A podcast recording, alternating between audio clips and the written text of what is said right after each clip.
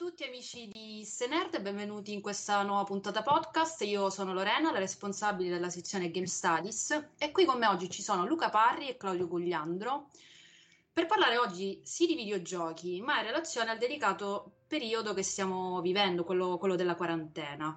In particolar modo vogliamo capire bene il videogioco, che ruolo assume in questo periodo, sia come valvola di sfogo, sia come uno strumento per capire meglio effettivamente la situazione surreale in cui ci troviamo, perché è inutile girarci attorno, nessuno si aspettava una situazione del genere da vivere in prima persona, noi videogiocatori in primis, che diciamo scherzando abbiamo sempre ipotizzato apocalissi varie, e adesso che in un certo senso ci troviamo in una situazione di pandemia globale che ha fermato il mondo, da videogiocatori ci chiediamo come il nostro passatempo ci può aiutare effettivamente in questo periodo a riflettere, a capire meglio noi stessi, il mondo che ci circonda. E quindi eccoci qua in questo appuntamento pomeridiano. Io mi scuso per i rumori di sottofondo, ma effettivamente oltre al casino di strada è anche il periodo, è anche il momento delle musiche dal balcone, e quindi se c'è un po' di disturbo come sottofondo vi chiedo scusi in anticipo. Parentesi a parte, allora io farei avviare subito la discussione a Claudio, a Luca, siamo così a ruota libera, proprio una riflessione senza una sorta di flusso di coscienza in base alle nostre percezioni personali e a come stiamo vivendo questi giorni di quarantena appunto in relazione ai videogiochi. Quindi chi di voi due gentiluomini vuole prendere la parola e avviare subito una riflessione a riguardo? Lu, vuoi partire tu? Va bene. Allora, io tutta la mia riflessione la orienterei, e poi così permetto anche l'aggancio a Claudio con altri titoli, altri motivi. Per il momento questi 12-13 giorni, quanto sono stati, per me hanno principalmente accolto il segno della condivisione, nel senso che io mi sono accorto di star condividendo spazi virtuali molto di più di quanto non facessi normalmente, sia videoludici che non strettamente videoludici, ma con supporti che siano quelli più tradizionali che conosciamo, quindi tramite Steam, tramite il party della PlayStation e queste cose qui. Mi è capitato di giocare di ruolo su un party della PlayStation, mi capita praticamente più di 3-4 ore al giorno di giocare da tavolo su Steam, quindi per me questo momento dal punto di vista videoludico è all'insegna della condivisione, del cercare di far convogliare tutto quello che facevo prima all'interno dello spazio videoludico. Ci puoi dare degli esempi, proprio dei titoli? Soprattutto allora, mi incuriosisce questa situazione su Steam che, ti dico la verità, non conoscevo.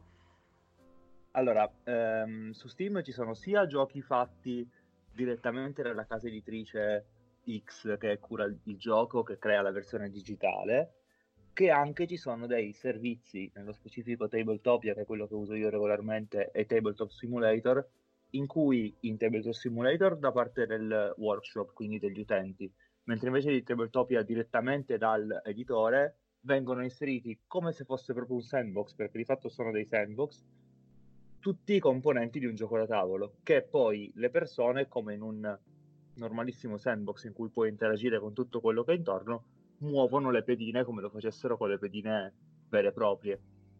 Ok, ma tu giochi con altri amici, cioè tu magari ti metti d'accordo? Mi sono capitate entrambe le cose. Ok, giocatori casuali. Mi è capitato sia di organizzarmi con la mia associazione e vederci fare un canale Discord apposta per l'associazione e organizzarsi e fare i tavoli come se fossero regolarmente attive le attività che facciamo a livello associativo, ma mi è capitato anche di giocare con persone casuali che addirittura mi hanno chiesto, parlando del più o del meno, da dove provenissi, o quando ho scritto nella chat testuale di essere italiano, mi hanno accolto con come dire, auguri, speranze, tutta una serie di supporti che non mi aspettavo, anche molto accurati tra l'altro, quindi è stato bello dal punto di vista umano sentire una vicinanza in un posto che non mi aspettavo, perché non mi ero mai approcciato in questo modo al gioco da tavolo, e vedere invece appunto nei giorni crescere la quantità di gente connessa e trovare comunque degli spazi per poter trovare del supporto altrui dagli sconosciuti è stato abbastanza gratificante, ecco, mettiamola così. Sì, infatti questa diciamo che è una conseguenza del periodo interessante, perché ripeto, io da videogiocatrice non conoscevo in realtà questo lato di Steam che permette di giocare a giochi da tavolo in digitale con altre persone, quindi effettivamente qua vediamo il digitale, uno strumento di condivisione, di socializzazione soprattutto. Io diciamo nel mio piccolo di base non sono avvezza a giocare online e multiplayer, e nemmeno in questo periodo in realtà ho sentito l'esigenza in realtà di provare qualche gioco con qualche amico. Inizialmente ho avuto la tentazione in realtà di Call of Duty Warzone, proprio per una cosa così, per svagarmi e scherzare appunto con gli amici, però onestamente sono veramente scarsa con gli FPS, quindi ho detto vabbè, ma perché provarci? Al che ho detto vabbè, ma casomai ritorno su Fallout 76, che diciamo più immersivo di quello, cosa c'è? Però poi alla fine, per un motivo o per un altro, mi sono buttata in realtà su altri titoli. Infatti in questi giorni io sto giocando a Metal Gear Solid 5 Phantom Pain, che ammetto era una mia gravissima mancanza, l'ho preso al day one, poi per un motivo o per un altro, sentendo e confrontandomi anche con diversi amici che in realtà l'hanno parecchio blastato, soprattutto dal punto di vista narrativo, l'ho sempre poi tralasciato. Arrivato diciamo in questo momento ho detto vabbè, lo devo recuperare, ora mai più. Per carità, il gioco è ambientato nell'Afghanistan durante l'occupazione sovietica, alla fine degli anni 70 e inizi anni 80, quindi insomma l'atmosfera non è leggera. Però ecco, già l'open world, il fatto di poter viaggiare, andare a cavallo sul deserto, vedere le dune che si increspano con il vento. Io che sto a Roma, che non prendo la luce del sole diretta perché non ho balconi in casa, non lo so, già di per sé mi ha dato un senso di serenità e di... non lo so, mi ha allargato i polmoni quasi. Certo, l'esorcizzazione di quello che non puoi fare, di farlo in un contesto telematico, è quello per cui servono i videogiochi alla fine, quindi... Sì, ma infatti in realtà, poi non so, immagino me lo potete confermare anche voi, della miriade di meme che girano online riguardo che i nerd in questo periodo in realtà è la categoria che se ne esce meglio, insomma. Infatti in relazione appunto al nerd, la cosa che mi ha pure colpito in questi giorni è il fatto che diversi amici mi hanno contattato appositamente per chiedermi dei consigli videoludici. La particolarità sta nel fatto che queste persone di base non giocano, cioè giocavano magari alla PlayStation quando erano più piccolini, poi crescendo hanno lasciato stare i videogiochi. Invece questo periodo ho ricevuto diverse richieste di consigli, proprio appunto di videogiochi per passare il tempo, però ecco, perché diciamo la cosa poi interessante che spero venga fuori poi dalla discussione fatta in compagnia di Claudio e Luca è al solito le diverse declinazioni che si possono dare al videogioco sia come esperienza ma anche come strumento. Quindi ripeto, da una parte ho gli amici che mi chiedono il giocherello, gente che addirittura ha recuperato le vecchie PlayStation 3 o la prima PlayStation, insomma, per avere il passatempo per qualche ora. D'altro canto invece, parlando poi con voi, comunque in generale altri colleghi, noto come invece il videogioco è effettivamente una valvola di sfogo e di riflessione. A tal proposito, al di là di Metal Gear Solid 5, io adesso sto giocando Persona 5 Royale.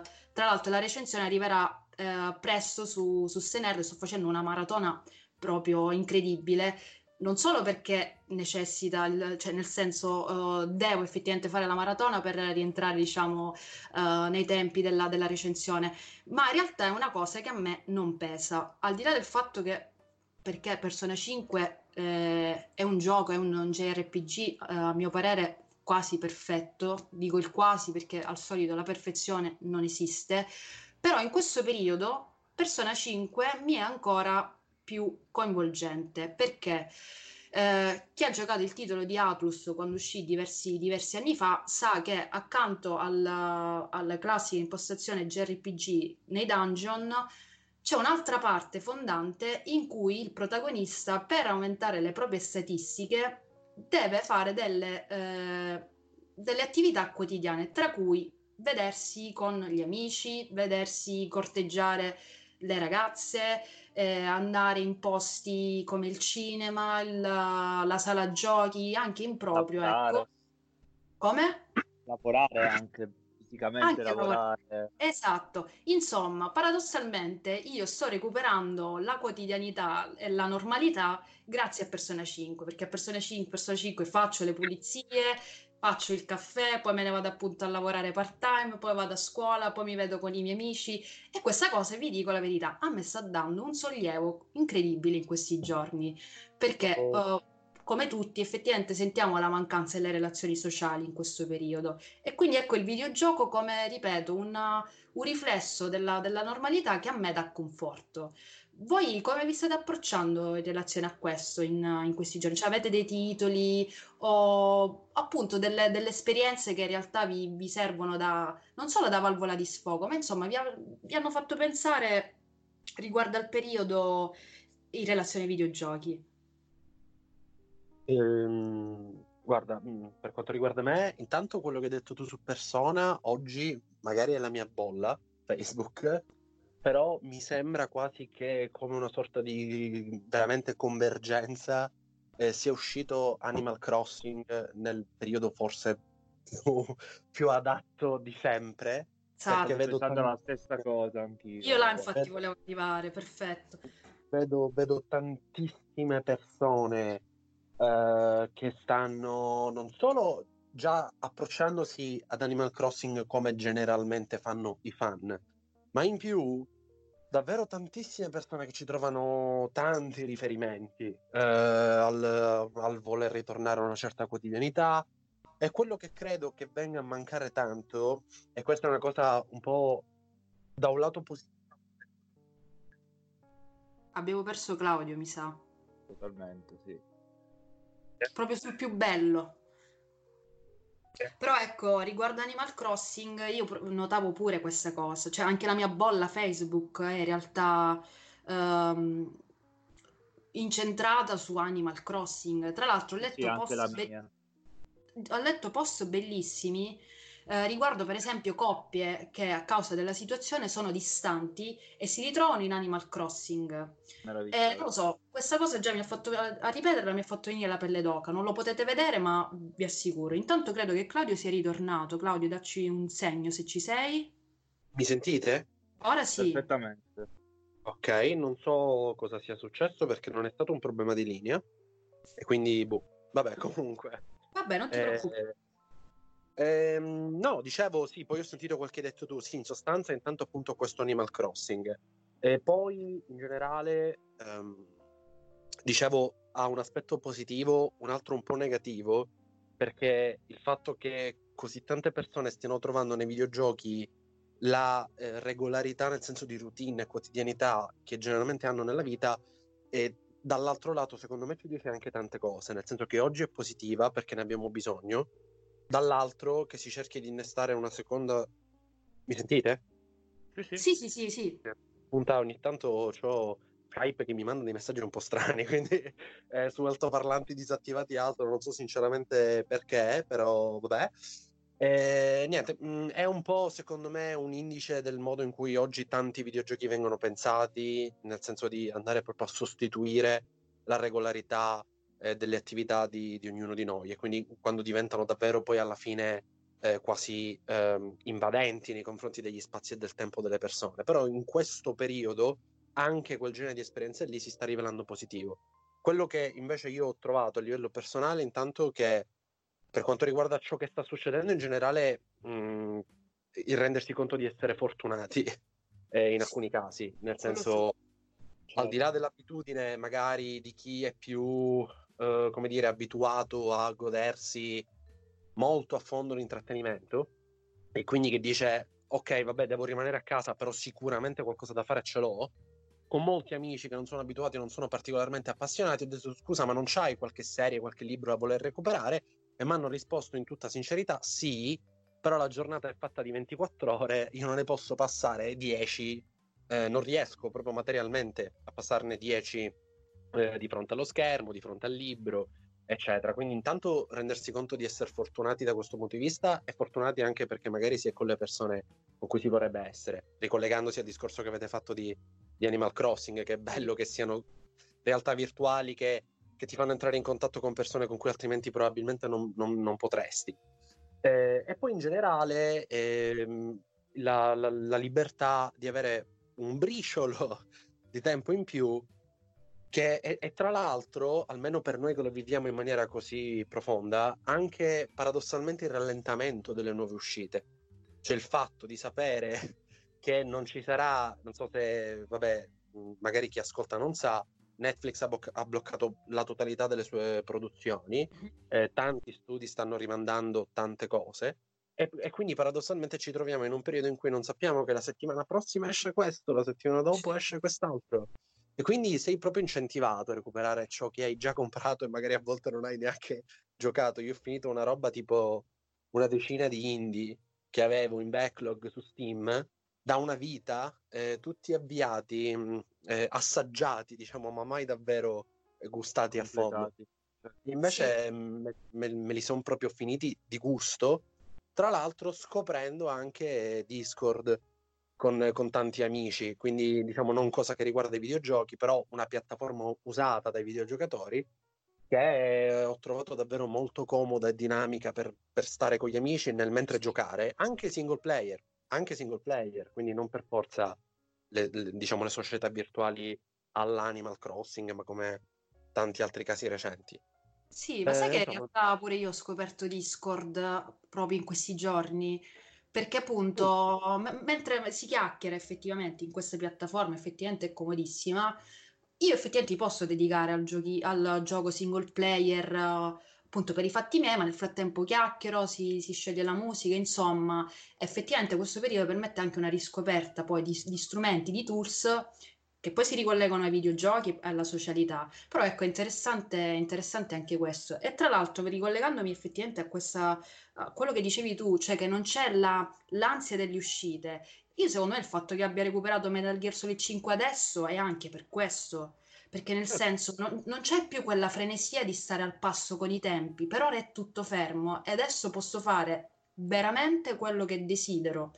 Magari detto così è esasperata come cosa, però effettivamente anch'io ho pensato a questa cosa, cioè che questo sì, blocco dei tempi, delle uscite, in realtà va a giovare poi in un certo senso.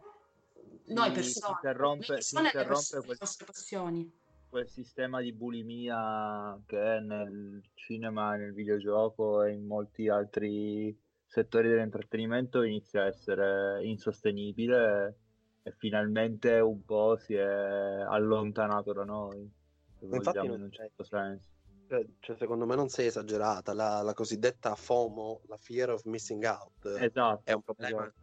È un problema che oramai abbiamo tutti in qualsiasi contesto, è quasi soprattutto chi nella vita lavora, scrive, studia di intrattenimento, di media, è quasi debilitante a livello proprio professionale non aver giocato, visto il non plus ultra di quel mese, di quella settimana. Cioè non puoi iniziare a partecipare alle discussioni se non hai giocato Bloodborne nel mese d'uscita, per esempio.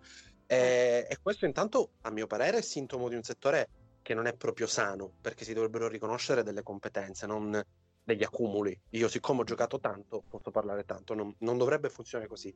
Ma al di là di questo, in generale è una cosa che non credo tu sia esagerata.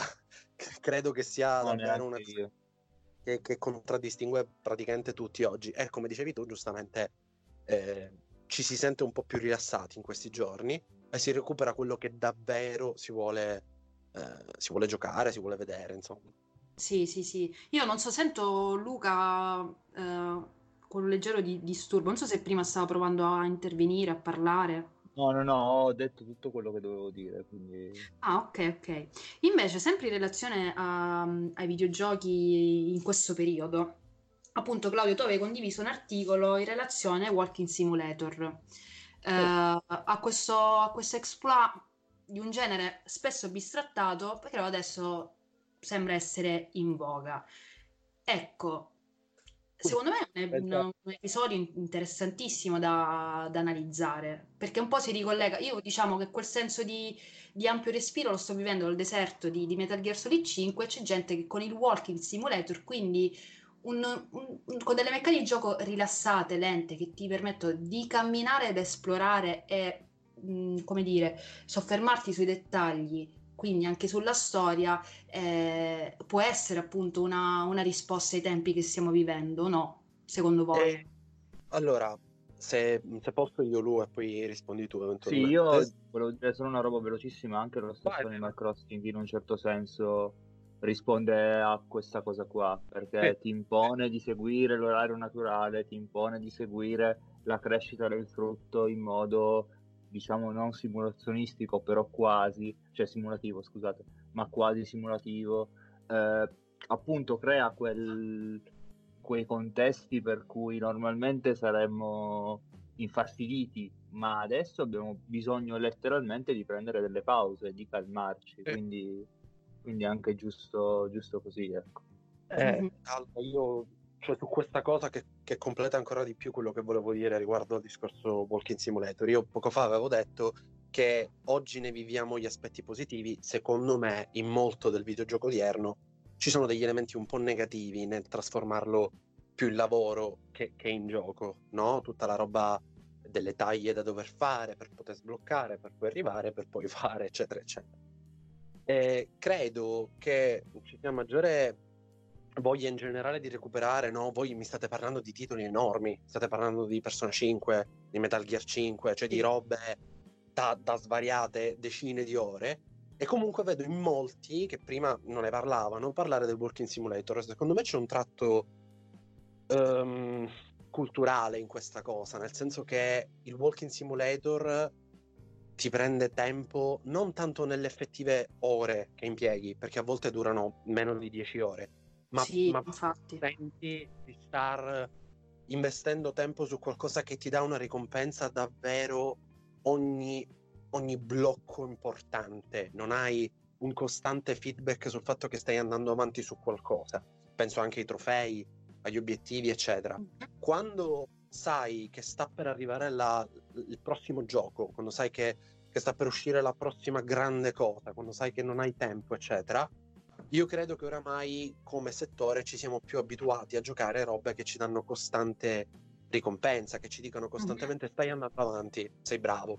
Sì. Oggi magari che ne sentiamo un po' meno il bisogno, perché magari di mattina finiamo l'arcade, nel pomeriggio non abbiamo più bisogno di quel tipo di sensazione e si dice vabbè va, questo Firewatch di cui tutti parlano io un'occhiata gliela do, e magari gli offri quel briciolo di tempo in più rispetto al è un'ora che non faccio un cazzo, chiudo e passo su Call of Duty, magari gli dai un pochettino più di tempo e riesci a catturarti a livello narrativo.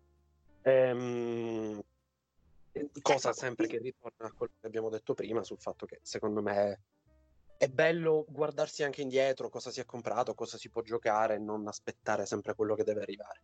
Certo, quindi appunto è una cosa positiva, ecco, cioè sì, perché mi ero perso un attimo e parlavi dell'aspetto negativo e poi sei arrivato al lato bello dei Walking Simulator, della riscoperta dei Walking Simulator. Vabbè, il Walking Simulator generalmente non ha quei tratti lì, cioè quello che viene considerato come Walking Simulator, che per me è un termine diciamo un po' così, però purtroppo oggi al momento c'è solo quello. Vabbè, è giusto per incaprare, ecco, nemmeno io in realtà sono d'accordo proprio sulla definizione. No, vabbè, ma infatti al momento c'è solo quello per riuscire a inquadrarlo. Non volevo dire che è un aspetto negativo, dico proprio il fatto che ci siano questa quantità di esperienze che oggi sono utilissime in tal senso, no? Animal Crossing è evidente in tutto questo, però secondo me, se penso ai gruppi che ho creato in giro per tutta Italia su giochi come Destiny, o in generale il gioco online competitivo, cooperativo, riesce a crearti questa micro società virtuale che ti fa sentire meglio con l'altro, ti ci fa sentire più vicino e comunque ti allevia un po' la difficoltà di non poter socializzare dal vivo. Certo. Però comunque per me hanno dei tratti che sono un po' problematici nel modo in cui si approcciano al giocatore. Il Walking Simulator, secondo me, invece, nonostante non sia una cosa, diciamo, multiplayer condivisa, ha dei tratti che lo rendono però più appetibile oggi, proprio in funzione del tempo, che non in un giorno normale. Ok, no, mi ero persa effettivamente. Adesso è chiarissimo, sì.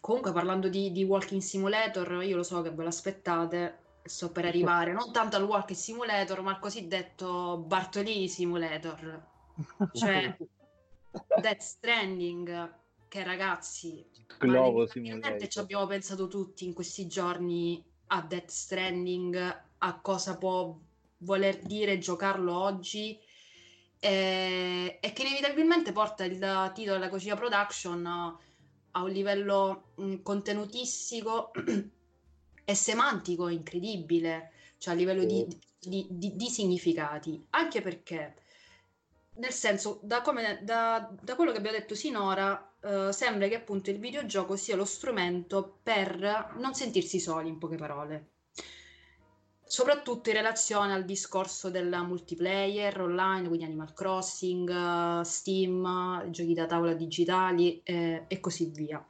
In Death Stranding, invece, dove in realtà la solitudine è il fulcro principale, è la sensazione principale che ci accompagna durante tutta l'esperienza, secondo me oggi effettivamente assume, non dico tutto un altro significato, però ecco, acquisisce valore, anche perché sappiamo bene che in Death Stranding sei Sam Porter Bridges che deve unire l'America da est verso ovest, quindi no, questo ritorno del grande ovest come chiusura alla grandezza dell'America. E in realtà poi non è solo, perché nel senso, uno degli elementi che più ho apprezzato in Death Stranding è il supporto online degli altri giocatori.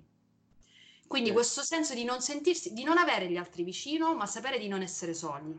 Riassunto proprio in breve, secondo me è incredibile, ripeto, è pazzesco e riflette in maniera quasi palese quello che secondo me nel nostro piccolo stiamo vivendo noi. Voi che ne pensate? Sì, sono assolutamente d'accordo. Poi appunto io ho anche un piccolo bias in tal senso, perché ho finito il gioco il giorno in cui è partito il primo decreto del Consiglio dei Ministri, quindi ho anche, come dire, un certo tipo di freschezza in tal senso.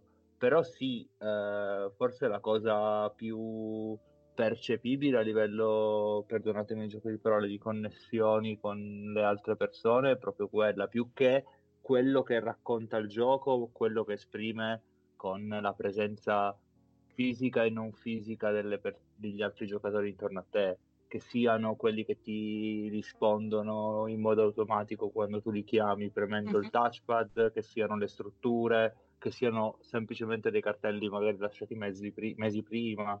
Cioè tutte quelle cose lì ti fanno percepire un contesto collettivo in un gioco che non è collettivo, ma che parla di collettività. Quindi questa è una cosa assolutamente interessante.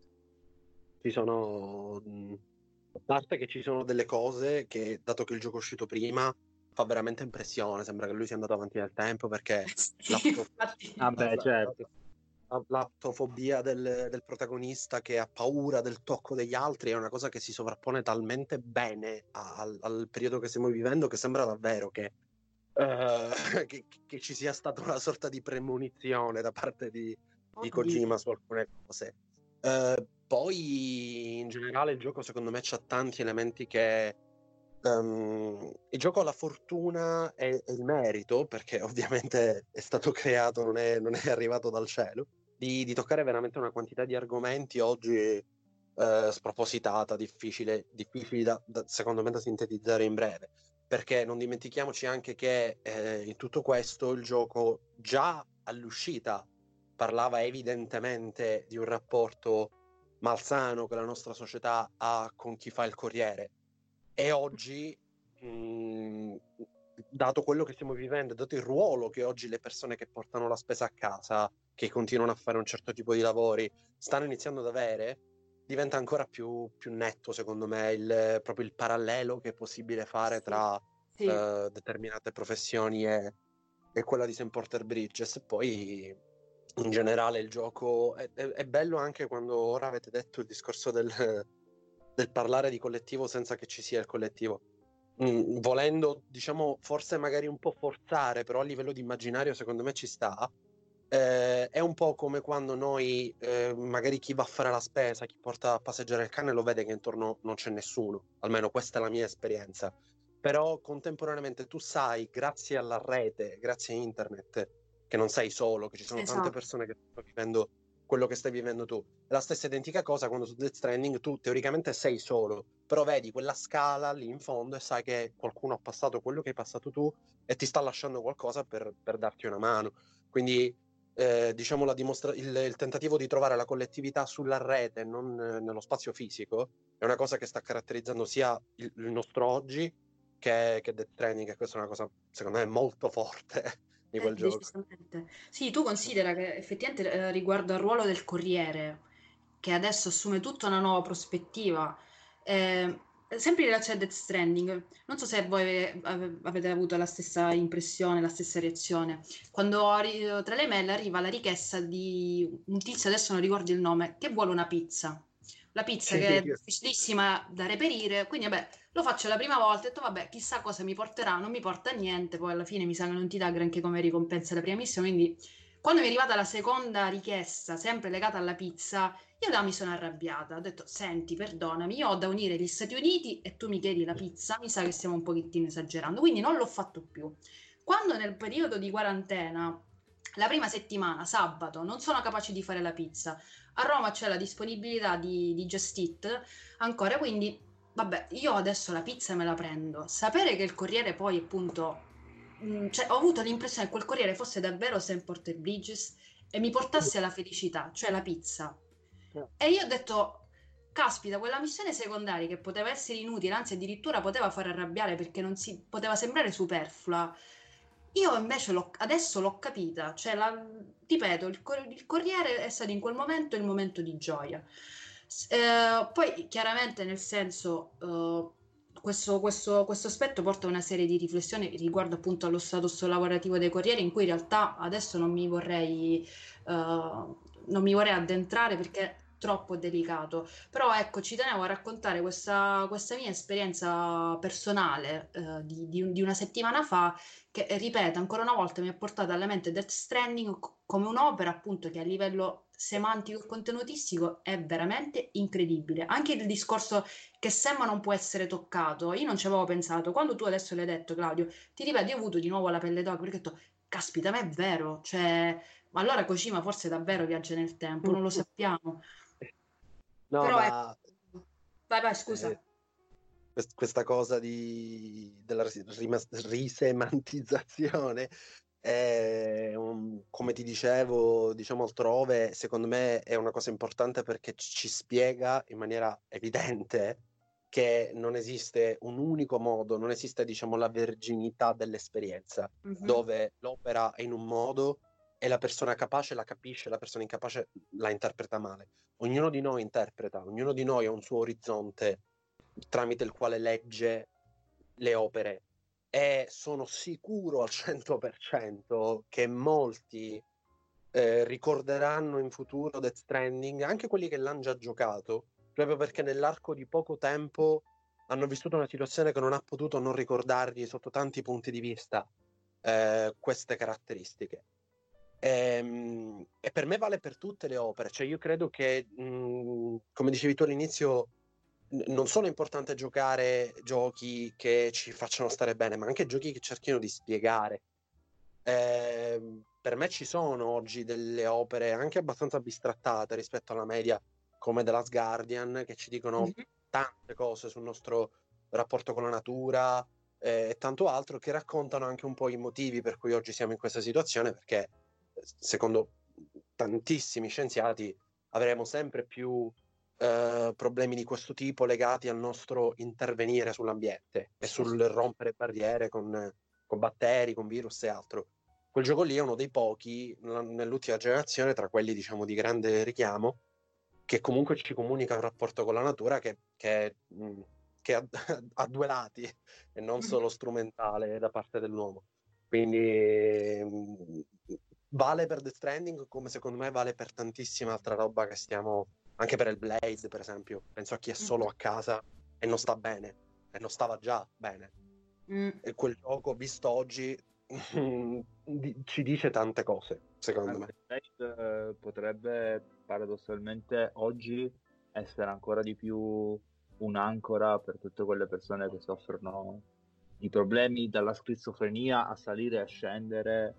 Può essere davvero un'ancora, un appoggio in un certo modo, perché ti fa sentire letteralmente meno solo, e se avete giocato capirete a cosa mi faccio riferimento, perché le voci che circondano Senua letteralmente sicuramente ti fanno sentire meno abbandonato, e soprattutto tutto il ragionamento che fa sulla schizofrenia ti può dare un supporto che in questo periodo forse è ancora più sensibile e sentito, ecco.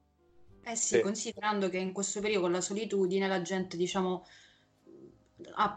cioè in questi giorni siamo più a contatto con noi stessi e con i nostri pensieri, e a molti questa cosa fa paura in realtà, perché non ci eravamo più abituati.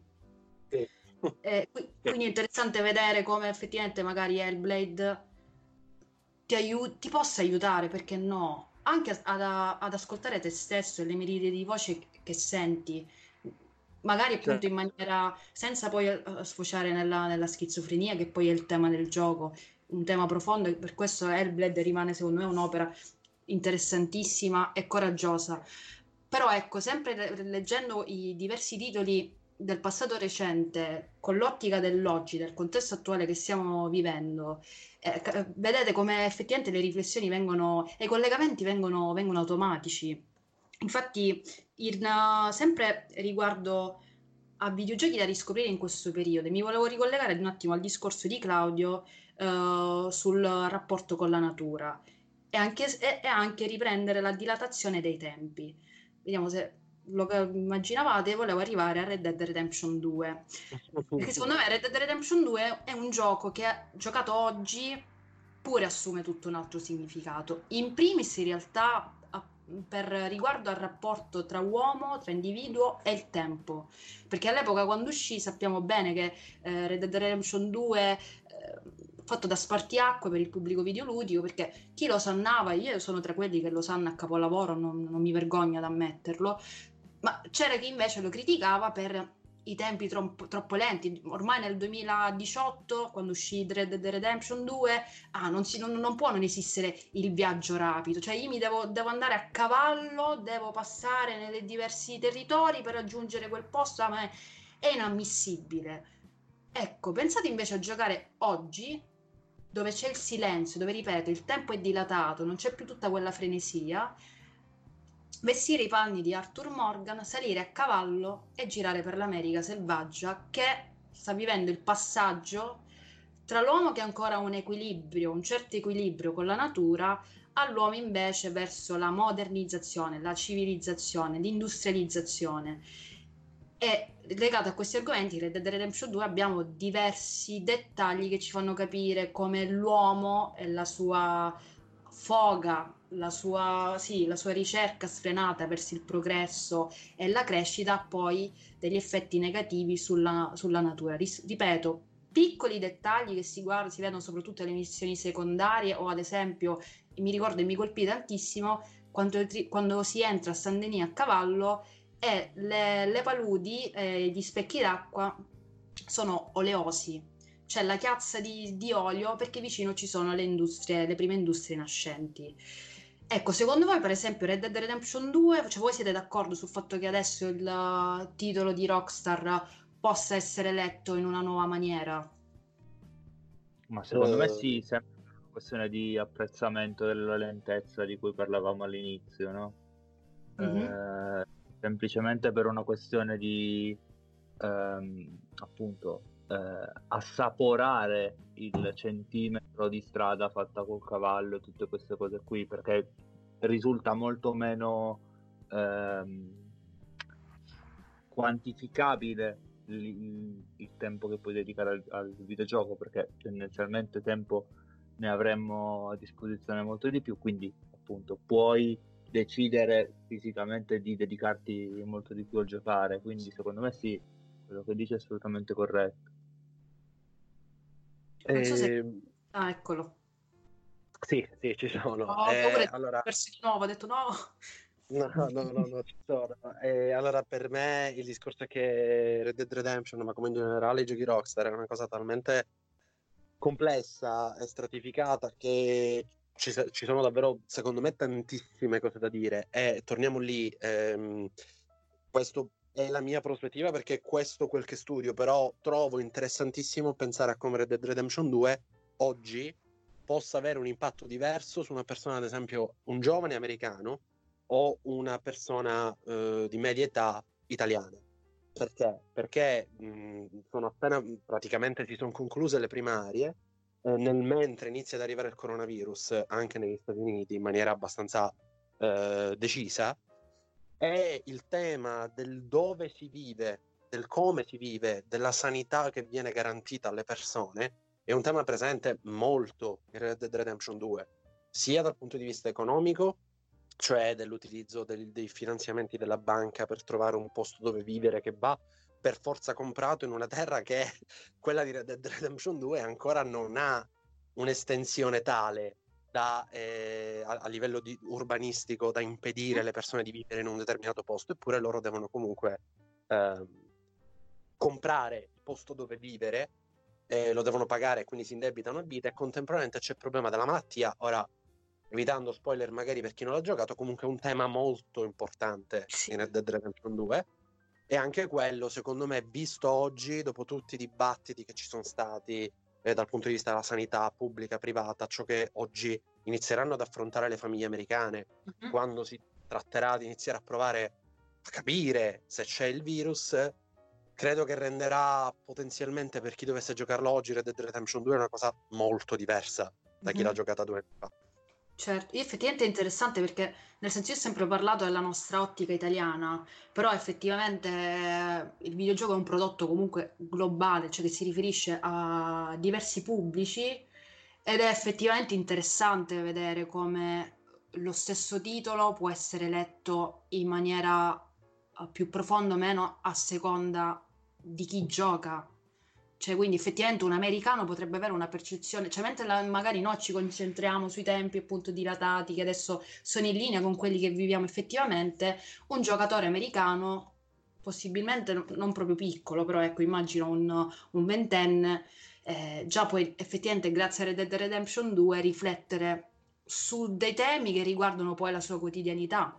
Noi italiani siamo estranei appunto a tutto il dibattito sulla sanità pubblica degli Stati Uniti, anche qui non mi vorrei addentrare perché sono discorsi delicati e rischiamo di andare fuori focus, però io effettivamente non avevo pensato alle diverse letture in base al contesto di chi gioca, quindi era stata molto interessante questa digressione riguardo al tema della salute in Red Dead Redemption 2.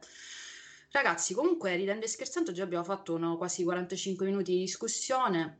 Okay. Io non so, io vi lascerei in realtà un po' anche qui a ruota libera per concludere, se avete delle altre cose da fare, perché io ho proposto, diciamo, i miei input, quello che ho pensato in questi giorni. Mi faceva piacere confrontarmi con voi e rendere poi partecipi carente gli ascoltatori, però se ecco voi avete dei altri argomenti, altri pensieri a riguardo, fatevi avanti, ripeto, vi lascio carta bianca, un flusso di coscienza, allora, senza ritegno.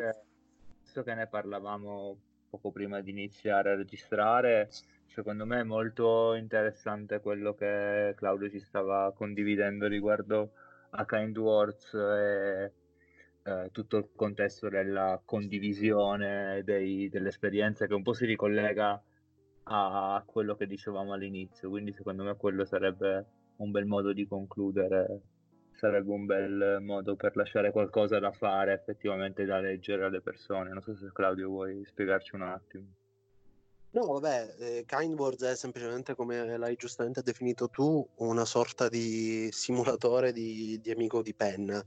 Solo che invece di imbastire un vero e proprio dialogo e conoscenza con un'altra persona, ci si limita a scambiarsi dei messaggi. Per esempio, oggi mi è arrivato un banalissimo: ricorda di lavarti le mani e stai tranquillo che la supereremo insieme, con una serie di cuori, per esempio. Tanti messaggi di questo tipo, dove ti si dice, ad esempio, che tra l'altro esprimono anche visioni personali, perché c'è quello che ti dice: mi raccomando, stai in casa qualunque cosa succeda. No, abbiamo riperso Claudio, sempre sul più bello, poi lo perdiamo. Esatto. Beh, mi riallaccio un momento io nello spiegare un attimo più. Secondo me un bel modo di descrivere il contesto di Kind Words è il suo sottotitolo, perché il sottotitolo è letteralmente canzoni lo-fi, quindi tutto quel lo-fi hip hop che va moltissimo su YouTube con le varie playlist in diretta, eccetera, su cui scrivere. Il sottotitolo di Kind Words è letteralmente lo-fi chill beats to write to, e secondo me è perfetto, perché appunto anche la questione della musicalità, del creare e cercare ispirazione nelle cose che fanno gli altri, nel ritmo, nel rilassamento, è molto importante in questo periodo. Poi Claudio, se vuoi continuare quello che stavi dicendo. No, semplicemente dicevo, ci sono questi bei messaggi, quindi lo consiglio. Volevo semplicemente aggiungere a quello che, scusate, un mio pallino purtroppo, Red Dead Redemption, al discorso di chiusura di Lorena, diciamo. Non c'è solo il discorso, ad esempio, della questione, diciamo, sociale, sanitaria, però pensa, ad esempio, e ne ho letto a riguardo, c'è un blog che parla di chi vive nelle campagne del Montana, che spiega perché non solo gli europei, ma chi non è un americano rurale non può davvero capire cosa significhi giocare poco che ha un rapporto con gli spazi e con la natura di quel tipo lì, che per un europeo, o penso a un italiano più che altro, anche chi va nelle zone rurali non può davvero maturare. E di nuovo, quindi torniamo sempre là, secondo me sono cose che poi una volta riprese cambiano prospettive, quindi semplicemente per esaltare ulteriormente Red Dead Redemption. Scusate, no, vabbè, ma comunque già anticipiamo agli ascoltatori che ci sarà una puntata podcast dedicata proprio a Red Dead Redemption 2, nata da una chiacchierata telefonica con Claudio, che poi è durato quanto? Un'ora e 45 minuti? Non mi ricordo. Però ecco, poi ne parleremo a dovere di Red Dead Redemption 2 perché merita, ecco. No, l'abbiamo messo in mezzo perché comunque rientra benissimo anche nelle dinamiche che abbiamo illustrato sinora in questo podcast. Mi ricollego a queste dinamiche, a queste questioni di America, di ruralità, di contatto con la natura, per citare un gioco che secondo me in questo periodo in cui appunto si ha molto tempo da investire, molto tempo per portare la mente altrove, secondo me un'altra cosa da recuperare in questo periodo potrebbe essere, proprio per scoprire un territorio che noi non conosciamo, potrebbe essere Where the Water Tastes Like Wine, visto che Claudio ne aveva parlato di recente sui suoi canali social. Credo che sia un bel modo per allacciarsi a quella cultura che è così distante e forse da un certo punto di vista anche molto persa, perché non è più neanche negli Stati Uniti. Sì, tra l'altro non so quanto durerà, però al momento lo trovate gratis su itch.io, quindi magari chi volesse recuperarselo su PC lo trova gratis. Mi chiedo di ripetere il titolo perché non si è sentito bene. Water Tastes Like Wine. Ah, ok, l'acqua al sapore del vino. Dove l'acqua al sapore del vino. Praticamente è la storia di questo hobo americano, di questo barbone che deve percorrere tutti gli Stati Uniti per raggiungere questo posto miracoloso che è un po' il paradiso dei barboni, se vuoi, in un certo senso, in cui effettivamente l'acqua al sapore del vino è in mezzo incontro delle persone con cui condividere le storie intorno a un falò, anzi a svariati falò. Lo devo recuperare subito. Infatti sì, è bello che podcast con voi, che mi date questi titoli che io non conosco, ma almeno li posso recuperare, sono super interessanti. Tutto il gioco si basa sul raccontarsi storie intorno al falò. Bello, bello. Quindi sì, anche il videogioco come trasmissione di storie. L'abbiamo visto col simulatore di Amico di Penna, l'abbiamo visto lo vediamo con non li ho provati entrambi i titoli, ma da come mi dite sono prova che in questo, che, nel senso, l'uomo è animale sociale, no? Che adesso siamo costretti a stare a casa, uscire il minimo indispensabile, vedere come il senso di collettività e di socialità sopravvive, anzi diventa più forte tramite il videogioco. Secondo me questa è la cosa l'aspetto più interessante, in un certo senso positivo, lo dico da videogiocatrice, riguardo appunto tutto quello che sta succedendo. Sì, no, sì, assolutamente. Bene ragazzi, io ripeto, se voi non volete aggiungere nulla andrei ai saluti finali. No, direi per me va bene così. Già abbastanza sostanziosi così. Dai, davvero, abbiamo tirato in ballo tantissimi titoli, quindi speriamo che questa discussione vi piaccia, vi porti a esplorare con più attenzione il mondo videoludico, a riscoprire anche titoli che magari avete prima giocato, ma giocati oggi, ripeto, assumono un altro significato come avete potuto sentire. Noi ci sentiamo al prossimo appuntamento.